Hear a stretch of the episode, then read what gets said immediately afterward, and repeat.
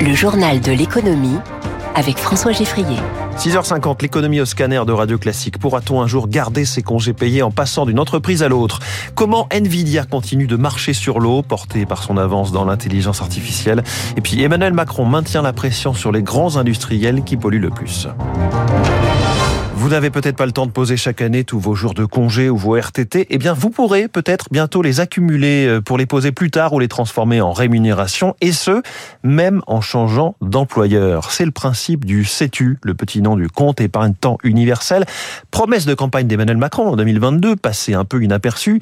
Mais le sujet est cher à la CFDT notamment. Les syndicats et organisations patronales ont jusqu'au mois de mars pour en fixer les contours. Le gouvernement leur a envoyé hier soir un document pour cadrer la négociation. Le dispositif Zoé Pallier suscite beaucoup d'interrogations.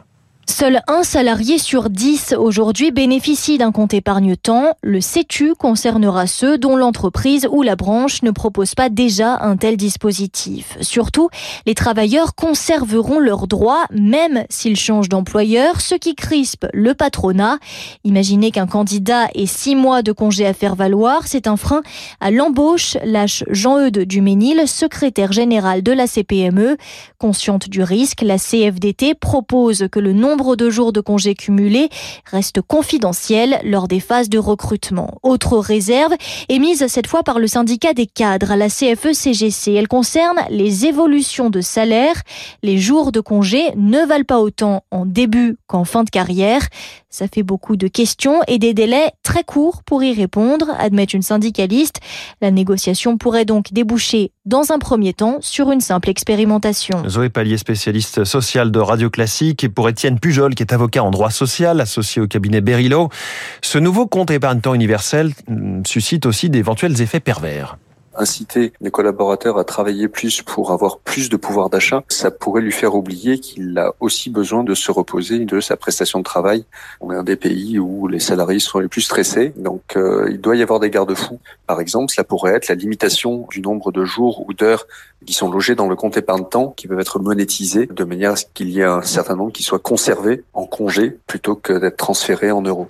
À propos de l'actualité sociale, réveillez-vous, c'est le message d'Emmanuel Macron hier face au patron de PME mais il s'adressait à ceux qui estiment que la France a atteint le plein emploi. On est à 7% de taux de chômage. Réveillez-vous, a donc dit le président. Par ailleurs, le projet de loi sur le partage de la valeur doit être adopté définitivement aujourd'hui à l'Assemblée nationale. Ce texte réforme l'intéressement et la participation. Un plus grand nombre de salariés devraient désormais en bénéficier. C'est la suite euh, d'un accord conclu entre les partenaires sociaux. Il est 6h52. Nvidia fait encore mieux que prévu et pourtant les attentes étaient fortes pour ce champion mondial des puces électroniques, leader sur le marché spécifique des composants dédiés à l'intelligence artificielle. Eric Mauban, Nvidia a annoncé hier soir des résultats impressionnants.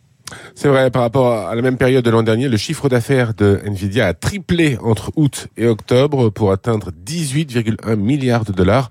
Les analystes attendaient un peu plus de 16 milliards. Cette explosion des ventes est étroitement liée à la qualité des cartes graphiques de Nvidia, très prisées des développeurs de modèles d'intelligence artificielle générative. Sur cette seule activité, le chiffre d'affaires a quadruplé sur les 12 derniers mois. Quant au bénéfice comptable, il ressort sur le trimestre à 9,2 milliards de dollars. En un an, il a été multiplié par 13. La direction se veut très confiante pour la fin de l'année avec un chiffre d'affaires qui devrait continuer de progresser à près de 20 milliards de dollars pour le dernier trimestre et ce malgré les nouvelles restrictions à l'exportation vers la Chine imposées par le gouvernement américain. Hier en bourse, l'action Nvidia perdait 4% dans les échanges hors séance. Des prises de bénéfices bien légitimes au vu du parcours de l'action qui a triplé de valeur sur les 12 derniers mois. Eric Mauban en direct, effectivement, Nvidia chouchou de la bourse. Hein. Nvidia est aujourd'hui la sixième plus grosse capitalisation boursière au monde, 1200 milliards de dollars, très loin devant Meta, euh, Facebook qui est à, peine à plus de 800 dollars ou encore Tesla, 800 millions de dollars, 8 milliards pardon de dollars ou encore Tesla. Les marchés financiers euh, légèrement dans le rouge hier, Dow Jones euh, moins 0,18%, Nasdaq moins 1,5%, CAC 40 moins 0,24% à 7229 points. Et dans le vert, ce matin à Tokyo, plus 0,20% pour le Nikkei. L'euro est à 1,0907. Le pétrole, le baril de Brent, à 82 dollars. 4 milliards 400 millions d'euros, c'est la baisse du montant total d'épargne au mois d'octobre stocké sur le livret A, du jamais vu depuis 2009. Le mois d'octobre est tous les ans un mauvais mois pour ce placement, mais celui de cette année l'a été particulièrement. Explication de Philippe Crevel, directeur du Cercle de l'épargne. Le premier facteur, ça a été le relèvement du plafond du livret d'épargne populaire. Les ménages qui avaient un livret A et un livret d'épargne populaire ont pu faire un transfert sur leur LEP, même si auparavant ils étaient au plafond.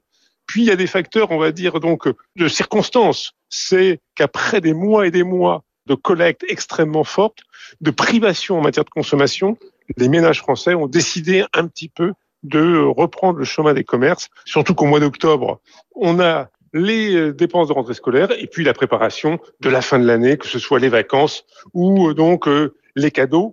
Et puis, il y a quand même un petit peu des impôts à payer. La taxe foncière qui a augmenté fortement et qui a pu contraindre des ménages à puiser dans leur cagnotte. Après l'export, hier, place à la décarbonation de l'industrie aujourd'hui pour Emmanuel Macron, qui va recevoir tout à l'heure, un an après une première réunion, les 50 plus gros pollueurs français, qui représentent à eux seuls 20% des émissions de CO2 en France et même la moitié de celles de l'industrie.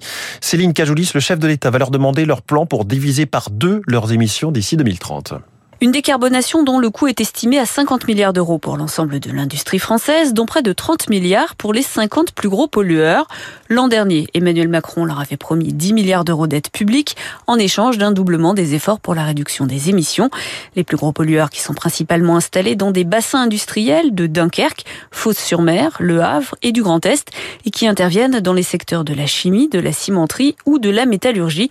D'ailleurs, le plus gros pollueur de l'Hexagone est le leader français de l'acier les industriels vont venir aujourd'hui avec des propositions sur les technologies qui seront employées pour réduire les émissions et qui passent pour un tiers par la capture et la séquestration de CO2, pour un tiers par l'électrification et pour le reste par l'hydrogène, la biomasse et l'efficacité énergétique.